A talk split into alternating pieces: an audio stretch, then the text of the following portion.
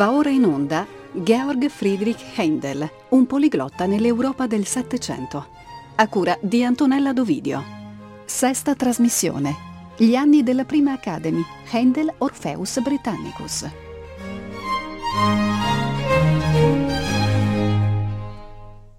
La nobiltà progettò di costituire un'accademia ai Markert. Lo scopo di codesta società musicale era quello di assicurarsi una fornitura costante di opere composte da Handel ed eseguite sotto la sua direzione.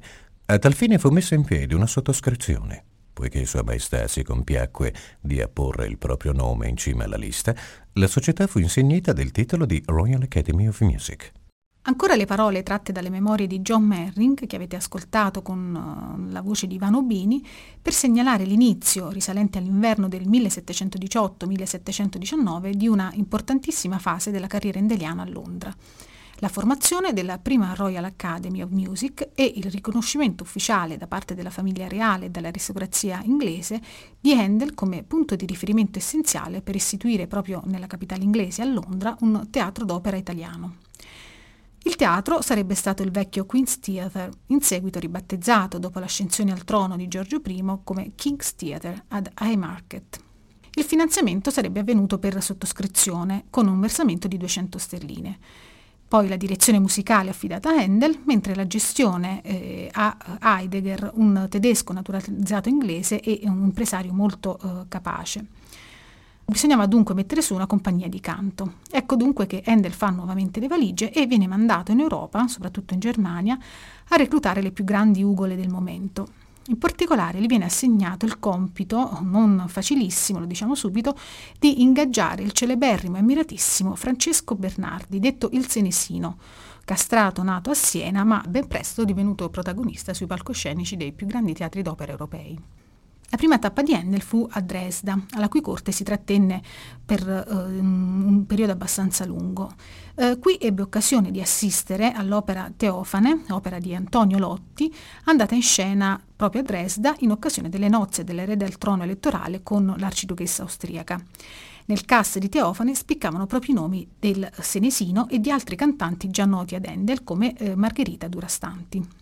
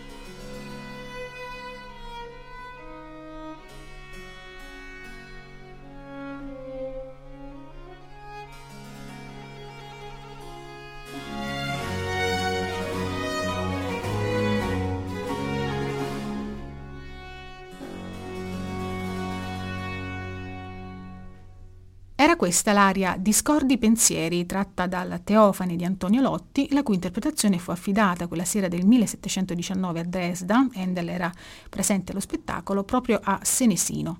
Qui invece l'abbiamo appena ascoltata nell'interpretazione del controtenore Andreas Scholl, affiancato da Accademia Bizantina con la direzione di Ottavio D'Antone. Dicevamo prima dell'ingaggio di uh, Senesino, una vera e propria star dell'epoca e, e come tutte le star assai capricciosa. Tant'è vero che eh, il contratto, la chiusura del contratto di Handel con Senesino non fu proprio una cosa uh, facile. Uh, nel 1719 solo Margherita Durastanti seguirà subito Handel a Londra, mentre Senesino arriverà un anno più tardi, quindi nel 1720 per l'inaugurazione della seconda stagione della Royal Academy of Music. Ecco, proprio la seconda stagione della Royal Academy of Music, quindi la stagione del 1720, fu una stagione davvero importante che segnò un grande successo per Handel e che allo stesso tempo trasformò Londra per almeno i successivi otto anni nel centro operistico d'Europa, dotato di, eh, quindi dei migliori compositori e dei cantanti più apprezzati. La prima stagione della Royal Academy si era aperta con l'opera Il Numitore di Porta e a seguire con Il Radamisto di Handel, salutato da un grandissimo successo. Per la seconda stagione, quella del 1720, quindi quella con Senesino, fu riproposto ancora Radamisto, con musica in parte riscritta, ma ugualmente salutata anche in questo caso da grandi ovazioni, complice naturalmente la presenza di eh, Senesino, quindi di Francesco Bernardi. La terza stagione, quella del 1721, si inaugurò all'insegna però dei primi problemi dovuti alla rivalità tra i componenti del cast e anche tra i compositori della compagnia, in particolare soprattutto tra Handel e Bononcini. I cantanti poi eh, di allora, i cui capricci sono perfettamente equiparabili a quelli di molti protagonisti dello stassista di oggi, eh, sapevano poi di poter contare sul favore del pubblico, che allora come oggi del resto eh, si schierava, faceva il tifo per così dire per questo quel cantante, per questo quel direttore. E, e quindi eh, cominciarono uh, a questo proposito i problemi di Handel nella gestione sia del cast, quindi della compagnia, sia uh, nella gestione delle proprie opere e della rivalità con Bononcini. Devo dire però che i problemi più grossi Handel li ebbe proprio con eh, i cantanti, anche se eh, è bello chiarirlo che Handel mantenne nei confronti dei capricci delle, delle varie star dell'epoca un atteggiamento sempre molto eh, fermo e eh, anche se dovette poi lottare a lungo sia contro le pretese di Senesino sia contro le pretese dell'altra uh, star del momento, ovvero Francesca Cuzzoni, arrivata a Londra nel 1722 e, e subito pronta ad andare in palcoscenico perché nel 1723 sarebbe stata la protagonista dell'ottone di Handel.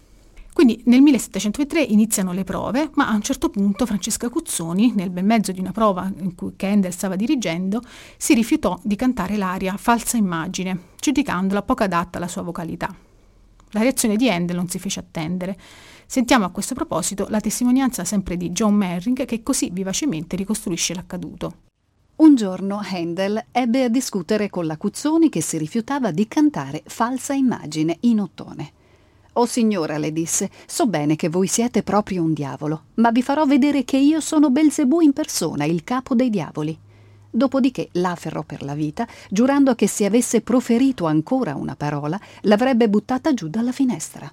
Questo aneddoto che avete appena ascoltato dalla voce di Laura Guarnieri da un lato mette in luce la grande fermezza di Handel nel saper tener testa ai capricci dei costosi canarini, come saranno apostrofati i cantanti in una cronaca inglese dell'epoca, Dall'altro però sottolinea anche il potere che i cantanti erano consapevoli di avere eh, e che era un potere molto grande, tale da decidere il successo o il fallimento di un'opera e del suo autore. In ogni caso Handel eh, riuscì a tenere testa alla Cuzzoni e anche ai capricci di Senesino. Le due stagioni successive, quelle del 1724 e del 1725, furono per Handel un vero trionfo, forse proprio le stagioni più fulgide dell'intera sua carriera operistica. E dopo Ottone, Flavio e Coriolano arrivano finalmente tre grandi capolavori endeliani. Giulio Cesare in Egitto, Tamerlano e Rodelinda. Handel viene osannato dal pubblico inglese che conta, ma soprattutto Giulio Cesare e Rodelinda, interpretata da una Cuzzoni in uno splendido abito eh, nero di seta che eh, non lasciò indifferente il pubblico di allora, ecco proprio queste tre opere sancirono l'incoronazione di Handel come il nuovo Orfeo della musica inglese.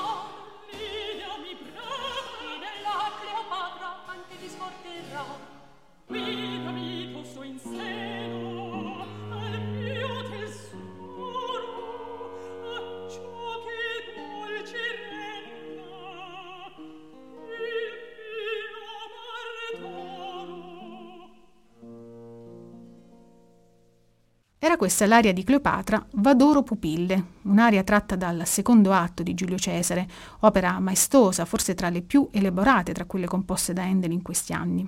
Si tratta di un'aria, come forse avete modo di ascoltare, di eh, grande sensualità, in cui Cleopatra si mostra a Cesare nelle vesti di Lidia, circondata dalle muse del Parnaso. L'abbiamo appena ascoltata nell'esecuzione del concerto Köln con la direzione di René Jacobs. La composizione di Giulio Cesare occupa Handel dall'estate del 1723 fino al, al, febbraio del 1724, quando l'opera va in scena per la prima volta appunto il 24 febbraio. Uh, è un tempo assai lungo per gli standard compositivi del Sassone e del resto proprio l'aria che abbiamo appena ascoltato, uh, Vadoro Pupille, uh, mette bene in luce proprio um, alcuni elementi che fanno presagire appunto la complessità dell'opera. L'aria infatti eh, impiega ben due orchestre, di cui una in palcoscenico, eh, formata da archi con sordino, oboe, tiorba, arpa, fagotti e viola da gamba concertante.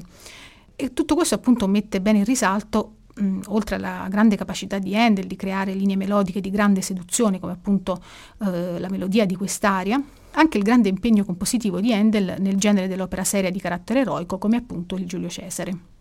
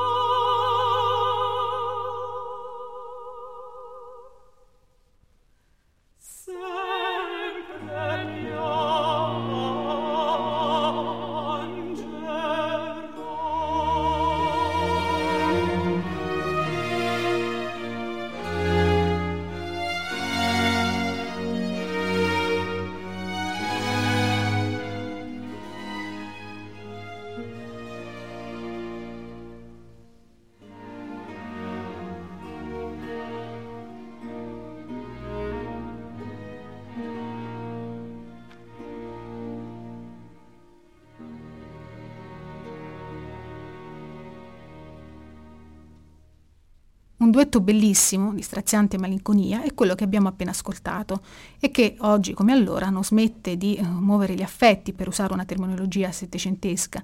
Si tratta del duetto Sonnata a Lagrimar, ancora dal Giulio Cesare di Handel, cantato dai personaggi di Cornelia e Sesto. Qui le interpreti sono state Bernarda Fink e Marianne Rohrholm, sempre sotto la direzione di René Jacobs. Naturalmente non mancarono nel Giulio Cesare aree in cui i cantanti poterono dar sfogo uh, alle proprie capacità virtuosistiche. Una di queste fu certamente la celebre aria di furia dal carattere guerreggiante che si intitola Al lampo dell'armi, in cui la scrittura vocale diventa davvero ardita, ricca di quelle ornamentazioni che costituivano il pane quotidiano dei grandi cantanti dell'epoca. L'ascoltiamo ora nell'interpretazione del mezzosoprano americano Jennifer Larmore, sempre con la direzione di René Jacobs.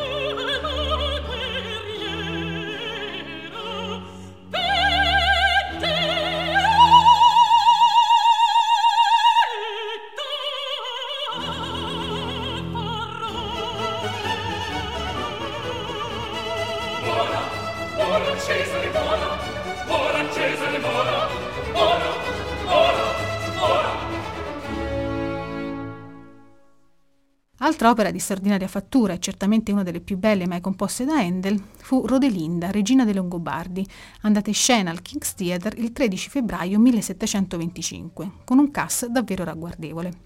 Come abbiamo già avuto modo di ricordare, ad interpretare la regina dei Longobardi ingannata da Grimoaldo che l'ha spodestata dal trono è Francesca Cuzzoni. Il grande senesino veste i panni di Bertarido, il marito di Rodelinda legittimo re dei Longobardi creduto morto, e infine il tenore Giovanni Borosini interpreta Grimoaldo. Come per la maggior parte dei libretti endeliani, anche quello di Rodelinda eh, deriva da un lavoro preesistente. In questo caso si tratta della Rodelinda di Antonio Salvi, poeta e librettista di Ferdinando de' Medici e, e autore di molti libretti andati in scena proprio eh, presso la villa di Pratolino a Firenze. E eh, non è un caso che appunto eh, il legame con Firenze si ehm, rinsaldi proprio attraverso l'adozione di libretti anche negli anni inglesi, intendo negli anni inglesi di Handel, eh, si rinsaldi proprio attraverso un continuo riferimento alle opere che Handel ebbe modo di mh, vedere proprio a Pratolino, quindi a Firenze. Il libretto, quindi originariamente di Antonio Salvi, fu poi riadattato per le scene londinesi da Nicola Haim, fido collaboratore di Handel e, eh, diciamo così, rimaneggiatore di molti libretti endeliani. Naturalmente, eh, come accadeva spesso in questi casi, quando un libretto veniva eh, ripreso in mano, ovviamente veniva anche sottoposto a una pesante eh, revisione e anche il libretto della Rodelinda viene largamente modificato, e vengono tagliati abbastanza drasticamente molti recitativi e eh, si compie quell'adattamento al quale eh, molti libretti venivano eh, sottoposti, ovvero un, un, adattamento alle convenienze, se così possiamo dire, del teatro musicale settecentesco ovvero una ripartizione delle arie e dei pezzi d'assieme che doveva tener conto dell'importanza che ciascun cantante ricopriva all'interno del cast. Eh, per essere più chiari, quindi manco a dirlo, al cantante più illustre, che nella maggior parte dei casi interpretava il ruolo del protagonista, veniva affidato il maggior numero di arie e poi a seguire tutti gli altri comprimari si vedono affidare un numero di arie secondo una logica prettamente gerarchica.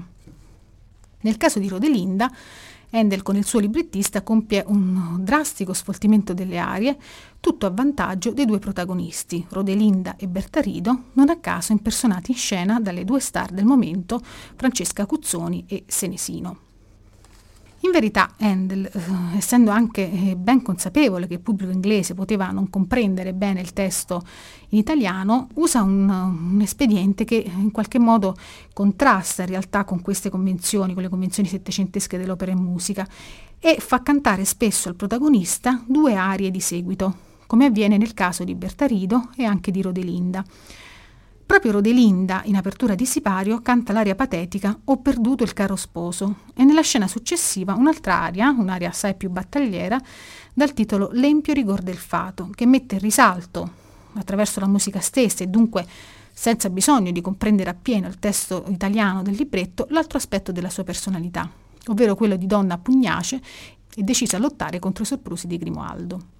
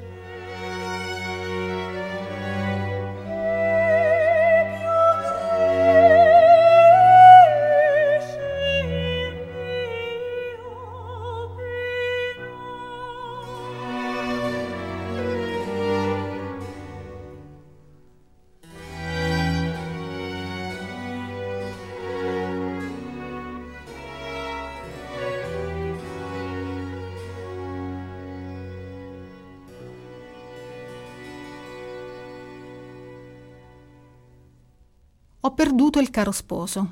E questa l'aria di sortita di Rodelinda, nonché prima aria dell'intera opera, qui interpretata da Sophie Deineman con Nicholas Kramer alla guida dei Raglan Baroque Players. Poco dopo tocca a Bertarido, marito creduto morto da Rodelinda, fare la sua apparizione in scena. A Senesino, il castrato interprete di Bertarido, Handel affida una delle più belle scene dell'opera e forse possiamo anche dirlo dell'intero teatro endeliano. Si tratta della scena che si apre con il recitativo Pompevane di morte, in cui Bertarido, ormai creduto morto da tutti e dalla, dalla sua stessa moglie Rodelinda, si aggira per le tombe dei re longobardi. Qui Bertarido si imbatte praticamente nel suo stesso sepolcro e preso da sconforto non può far altro che piangere la sua sorte e invocare la sua amata con l'aria Dove sei? Ecco, è importante sottolineare poi al di là della bellezza melodica, come potrete poi ascoltare tra poco, è importante notare, dicevo, la, um, il modo in cui um, Handel rende musicalmente tutta questa scena. Uh, la separazione tra recitativo e aria è pressoché annullata, grazie ad un tessuto strumentale di grande raffinatezza, in grado di guidare proprio con le sue ricche modulazioni ogni cambiamento della situazione affettiva. Di grande effetto drammatico è poi la parte del lungo recitativo accompagnato in cui Handel fa recitare a Bertarido ad alta voce l'iscrizione sulla sua stessa tomba. Qui il compositore, in maniera molto eh, enfatica, eh, fa tacere tutta l'orchestra. La voce di Bertarido si staglia sola e dolorosa e poi sfocia in quest'aria magnifica, dove sei appunto, in cui la dolcezza dell'invocazione all'amata Rodelinda eh, si unisce ad un sentimento di eh, disperazione, direi proprio di vero e proprio struggimento amoroso, ben reso dalla ripetizione e dalla continua invocazione della parola vieni. Ascoltiamo allora tutta questa parte nella uh, superba interpretazione, lasciatemelo dire, di Andreas Scholl, affiancato da Accademia Bizantina con la direzione di Ottavio D'Antone.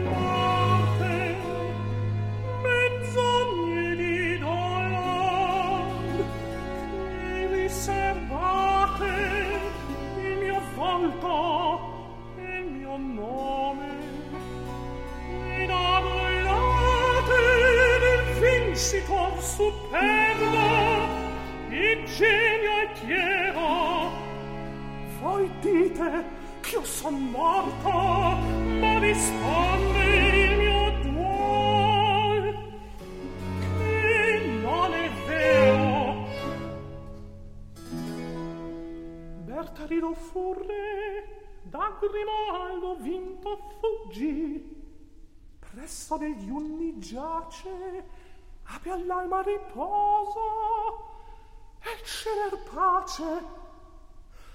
Pace al cener mio austeriti manni Dunque fin cabrò vita et da procoli stenti e cogli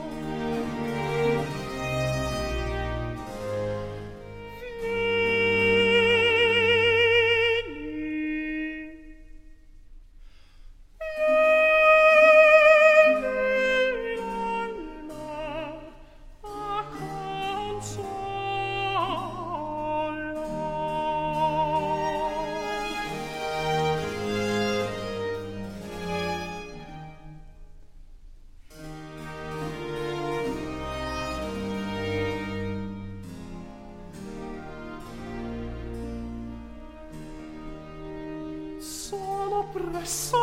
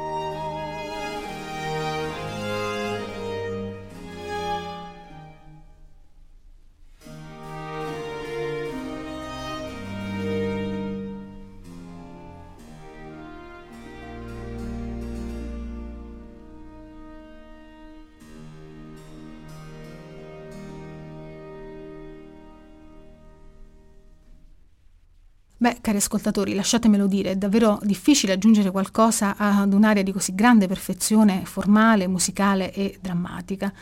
Non a caso Rodelinda, regina dei Longobardi, si impose subito come una delle più fortunate opere di Handel. Il primo allestimento ha la bellezza di 14 repliche e pensate che altre 8 ne vengono realizzate per una ripresa nel 1726 e poi anche nel 1731. E ancora non a caso fu proprio quest'opera, Rodelinda, appunto, a segnare l'inizio di quel Handel Renaissance che avvenne con un allestimento di Oscar Hagen a Göttingen, dove ancora oggi si svolge uno dei più importanti festival endeliani, ovvero l'Handel Festspiele. Ma ora vorrei dedicare, cari ascoltatori, questi pochi minuti che ci restano alla terza opera che sancì in modo inequivocabile l'egemonia endeliana sui palcoscenici dei teatri inglesi, il Tamerlano, opera che debutta sempre al King's Theatre il 31 ottobre 1724 e viene proposto per ben 12 serate di fila. Un altro grande successo, insomma. Anche in questo caso, come eh, nel caso di Rodelinda, si tratta di un soggetto ben noto ad Handel, il quale ebbe forse l'occasione di assistere sempre a Firenze alla messa in scena dell'opera Il Gran Tamerlano di Alessandro Scarlatti, sul libretto di Antonio Salvi, andato in scena a Pratolino nel 1706. Tra l'altro poi il, il, pubblico inglese in realtà conosceva già la storia del libretto grazie ad un play, eh, ad un dramma, quindi dal titolo Tamerlane di Nicholas Rowe, che andò in scena nel 1702 e fu coronato da un discreto successo. E quindi Handel, anche tenendo conto della conoscenza di, della storia dell'imperatore Tamerlano, decise anche di mettere in musica un testo con cui evidentemente il pubblico inglese aveva una certa dimestichezza. L'opera racconta la storia dell'imperatore tartaro Tamerlano che sconfigge il turco Bayazid, il quale, affranto e privo del suo regno, trova l'unica sua ragione di vita nel profondo affetto che nutre per la figlia Asteria, contesa tra l'amato Andronico e il detestato Tamerlano. Oltre che da Scarlatti, però, questa stessa storia, quindi il soggetto del Tamerlano, era già stato messo in musica eh, da un altro compositore, ovvero da Francesco Gasparini per le scene veneziane nel 1711 e poi rielaborato ancora sempre da Gasparini per Reggio Emilia nel 1719.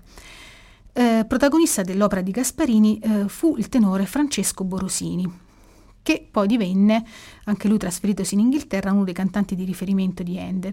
Tant'è vero che fu proprio Borosini a portare con sé a Londra la partitura di Gasperini che cominciò, come dire, a suscitare un certo interesse da parte eh, di Handel, il quale poi eh, cominciò ad interessarsi appunto a questo libretto e poi quindi a comporre l'opera. Rispetto però all'intonazione che eh, diede Gasparini di quest'opera, um, Handel compie un, un, cambiamento di prospettiva abbastanza importante, perché centra tutta la storia non tanto sulla rivalità tra Tamerlano e Bayazet e sull'amore contrastato tra Asteria e Andronico, quanto sull'amore filiale tra Bayazet e e la propria figlia. E vorrei allora concludere questa puntata proprio con una delle aree più toccanti dell'opera, ovvero Cor di padre, Cor d'amante, cantata dal personaggio di Asteria, interpretato il giorno della prima sempre da Francesca Cuzzoni. Noi invece l'ascoltiamo nell'interpretazione del soprano Sandrine Pio, affiancata dall'ensemble La Talent Ric, diretta da Christophe Rosset. Vi lascio dunque all'ascolto e vi do l'appuntamento alla prossima puntata, non senza prima aver ringraziato Valentina Marchi per l'assistenza dall'altra parte del vetro. Buon proseguimento d'ascolto e un saluto da Antonella Dovidio.